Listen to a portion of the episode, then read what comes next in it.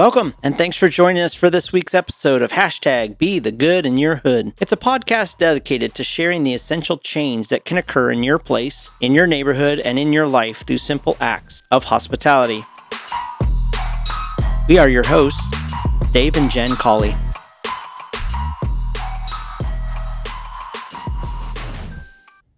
Well, welcome to this episode. We are super excited. We have Kristopher Swanson here with us from Kansas. We have um, some questions that we want to dig in today, but I'd love, Dave, if you would just want to introduce Kristopher to our listeners and um, give us a little insight into the fabulous guest we have with us. Yeah, Kristopher is not just from Kansas anywhere, it's from Wichita. And I would say that it's in the south part of Wichita. There's probably certain neighborhoods, he can get into that. Um, but he is with and representing the Good Neighboring Movement. Uh, they have kind of a national footprint and a national voice with people across the country and globe around the uh, kind of the idea of what is good neighboring, um, really kind of going into and, and, looking at their assets and really asset based um, neighboring. As we welcome him, um, Kristopher is the program assistant. So we're going to let Kristopher kind of expound on that a little bit on his role and take 30 seconds or so to kind of tell us a little bit more about neighboring movement and what asset based neighboring looks like. And uh, yeah, Kristopher, thanks so much for joining us. Oh, thank you both. That was a fantastic introduction. So thank you. Um, and it's good to be here. And uh, yes, yes. Um, so basically, uh, yeah, I like you said, I fill, fulfill some random hats at the neighboring movement um, and do some podcasting here on our end, um, do some blogging, do emails, um, just a lot of random things. But mainly our work is, as you said, focused around encouraging people to get to know their actual literal neighbors that live around them, and um, and then to to start to work with their neighbors and um, to collaborate with their neighbors around the things that they are passionate about, around the things that they are gifted uh, around, and to to do that asset based community development work in their own context. Um, just building upon their own skills and the things that are already there. So that's that's kind of what we're into, and um, a pleasure to be here, and certainly a lot of alignment with with what you all do at Hospitality Matters. So it's exciting to uh, to get to chat about.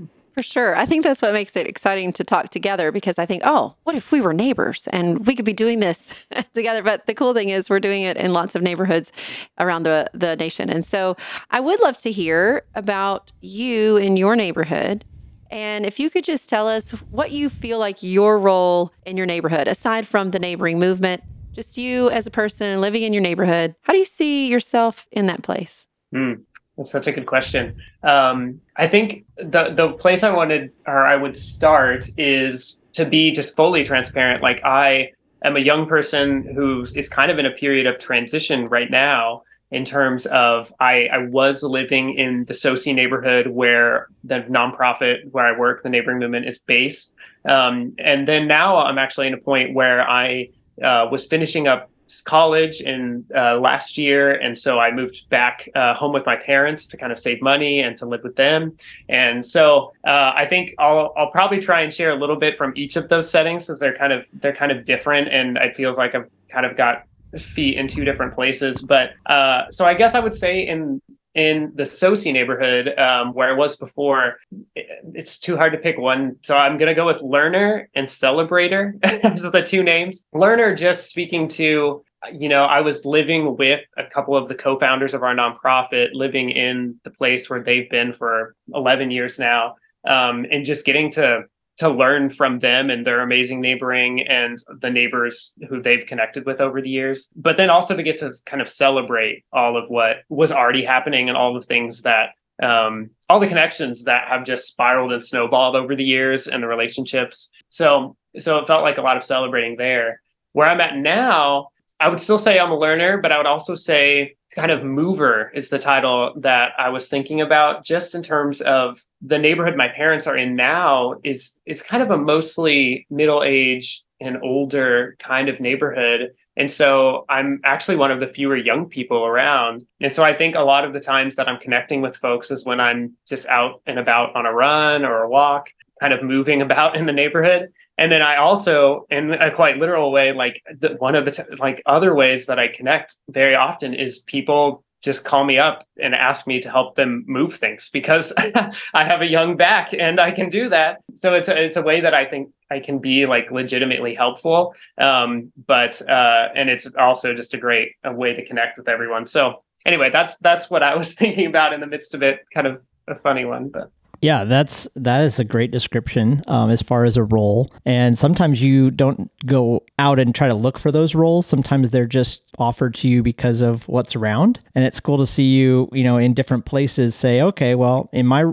my neighborhood here, in my transitional kind of, I'm here living with other people, kind of under some kind of gurus of neighboring. I want to learn from them. So that was kind of a role that you kind of just, you know, gravitated toward. And then you hear you go into this new neighborhood that's really different and you're just out and about and the role is almost dictated for you because people see you because you're out and because of your your age they're like, oh, you could help me with this or you could help me with that. And anyway, those roles kind of maybe are, are ones that are given to you and not necessarily sought out. So that's really cool. Thanks for sharing that um, it was interesting that your role as a learner transferred through both of those. And i think what if what if we were all like that? What if we entered our neighborhoods whether we'd been there for 10 years or two days with that perspective of i'm a learner. I'm growing from mm-hmm. the people around me. I'm learning my place and the place that i live in. And Wow, that's a really incredible inspiration of what if we were all learners in in our neighborhoods? What what amazing things we would find. So thanks for sharing that. That's really exciting. Yeah, I think that's the uh, the asset based community development that's been like I've been steeped in that, and that it's definitely the the idea that like there's already good stuff happening, and you guys speak to that so much too. Like there's already good stuff happening, so often we don't even have to precipitate it; we just have to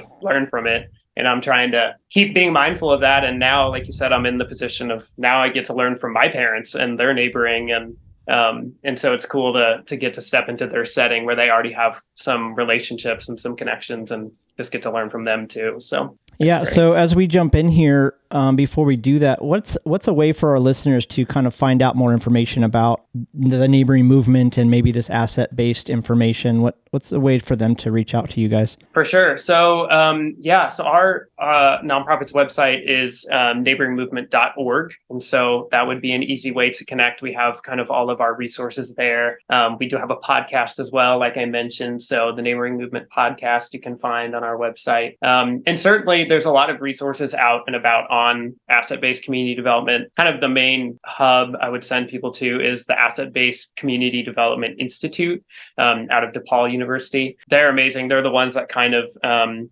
they are their board chair is um, John McKnight, and he's the one who uh, he was one of the co-founders of actually uh, the entire term asset-based community development. And so there's kind of a network of people that work they work with around that. Um, so it's a bit of a mouthful, but it's easy to say ABCD. Um, so ABCDI is the Asset Based Community Development Institute. They have a lot of great resources out there too.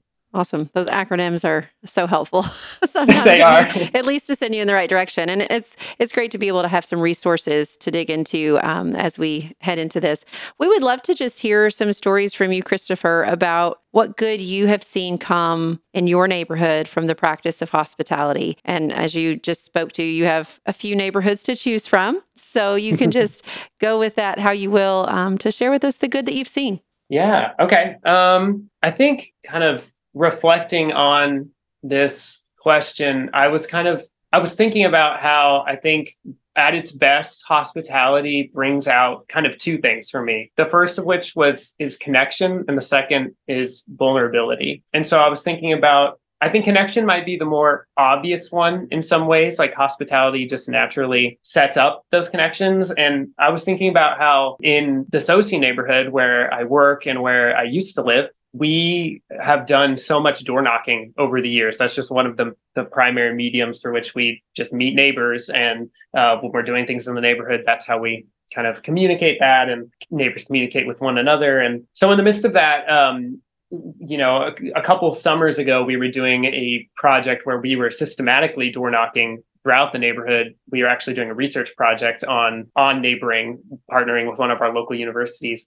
And anyway, in the midst of all of that, there was just there was there was one house in particular that their front porch was so incredibly hospitable. It was so um, it was so curated in a way almost where they had macrame out and they had plants and they had just like colorful kind of tarps and um, to the point I, I jokingly referred to it as the oasis, this like front porch oasis, because it felt like we would be on these hot summer days, like door knocking all these houses, and then you would get to this one that was just that, and um, it was just so refreshing and comfortable.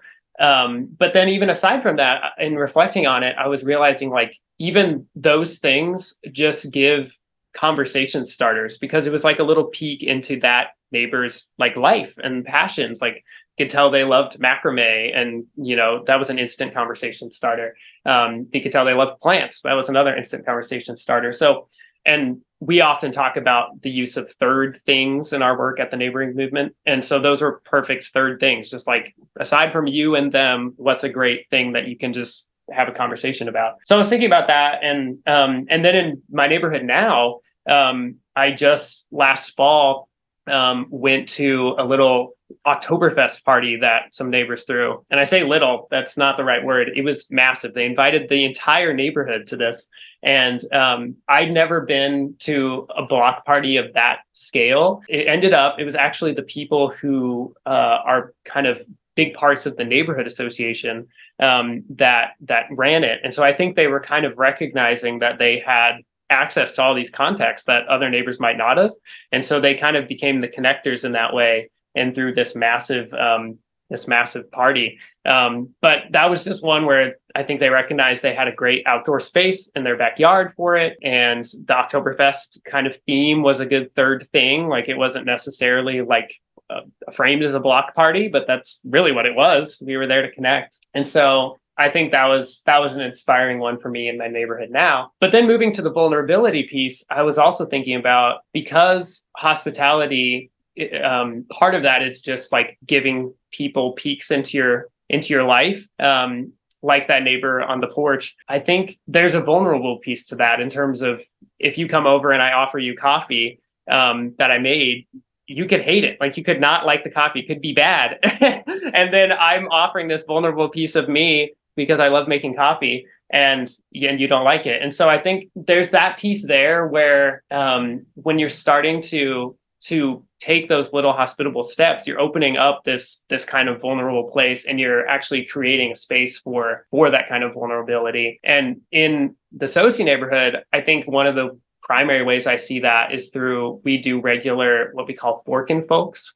So we have a lot of neighbors who love playing musical instruments. And so we started this monthly potluck meal and then instrument um, party basically where neighbors gather and they each bring little snacks and then we all play uh, instruments and we have a common songbook with just simple songs and chords and mostly folk songs but a lot of also crowd favorites, hence the folk part of the name. But that's one for me where, like, obviously the hospitality of like neighbors hosting that and inviting in, there's great connection. But in the midst of like singing together with your neighbors, it's very vulnerable. Like you're you uh, there's parts where even some neighbors will be like thinking of songs that they listened to when they grew up or thinking about their dad singing this song this way and they'll just start singing that thing and we'll all be like quiet and tensed up and like they just went into a solo and like and and so there's like very vulnerable pieces that I think that sort of hospitality just naturally brings up. And i think that's powerful because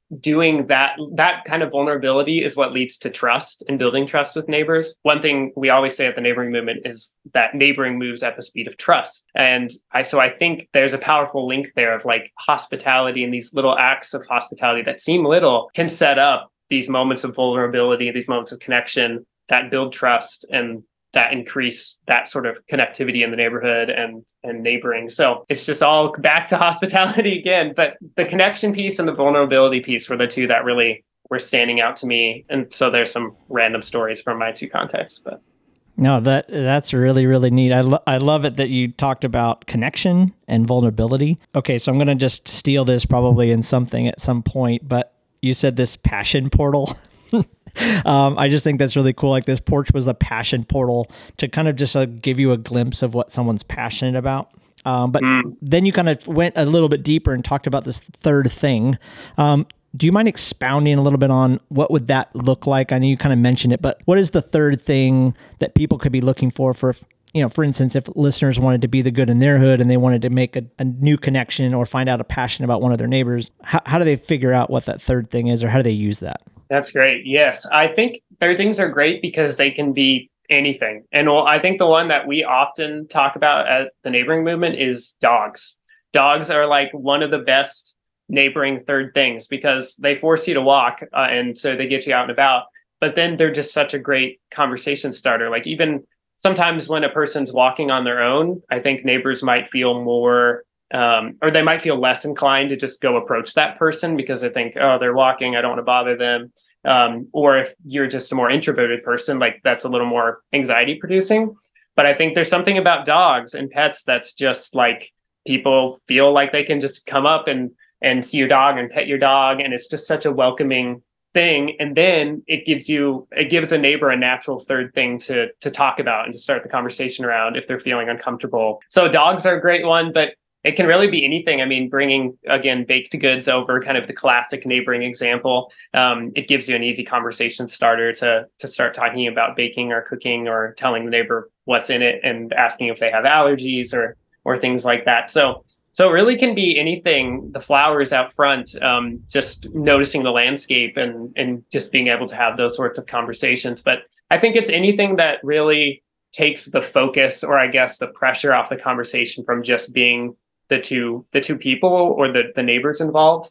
Um, and I think especially for again folks who might be more introverted or who might experience some anxiety around the idea of getting to know their neighbors or chatting with their neighbors that's really helpful because you end up talking about the two of you really and your, your own passions but you don't you're kind of tricked you don't you you don't think you are because you think you're talking about this thing but actually you're sharing with them a passion of yours um, or a, a part of your life which is yeah. really what you were saying about vulnerability is that it gives really a safe place to be vulnerable in those conversations because mm. you don't feel like um, you're on the spot or um, it's all about you. You feel like, you know, you're talking about your dog, which really is a safe place to be vulnerable with another person, especially someone maybe you've just met for the first time.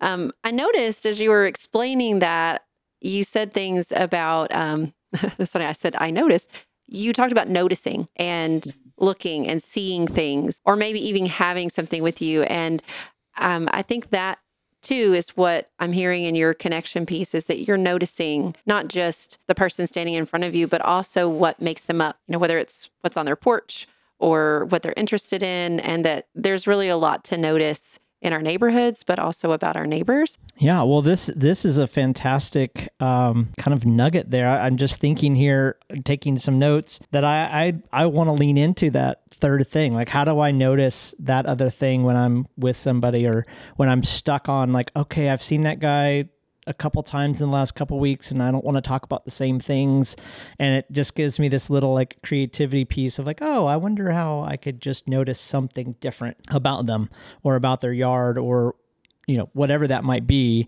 to kind of keep that conversation going and I think sometimes I get stuck and a lot of people I think get stuck in this that you've seen them and you're kind of at that level where you kind of know their name and you've said hi. You maybe see them once a month or maybe a couple times, you know, in the month, and and the same conversation continues to happen.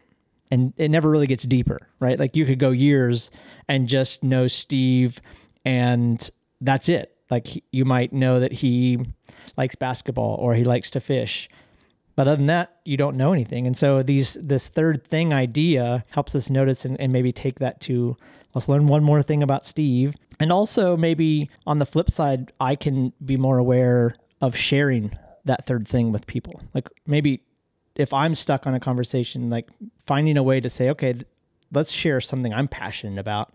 Not in like this weird way, but it could be something that gives them a glimpse into who we are and you, you mentioned trust, and we've talked about trust a lot in different places. And I think when you share passions and let people see a glimpse of you, that again is vulnerability, it, it gives them some trust in you and like, oh, this person's real, or oh, and then there may be a deeper connection. So I just think there's so much good that can come from these like simple little things.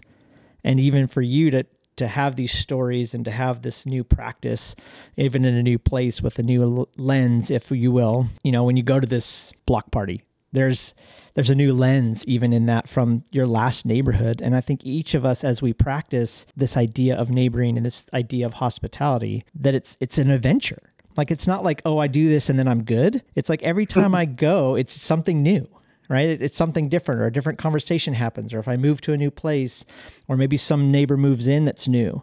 And it's just always changing and morphing, and it keeps it super exciting. And in some ways, that's the good that we see in our hoods. Thank you so much for sharing with us and and being vulnerable here just to share your stories and your posture of learning and growing in that neighboring experience. And so we just are excited that you you're a neighbor to the people you are in Wichita. So thank you. Kristopher, yeah, thank you so much for being a part of this conversation today. And for our listeners out there, please lean into that one thing. Find somebody. It's the little things in life that make all the difference. And so lean into some sort of connection um, this week. Look for a, a, passion portal, if you will, and uh, go out and be the good in your hood this week.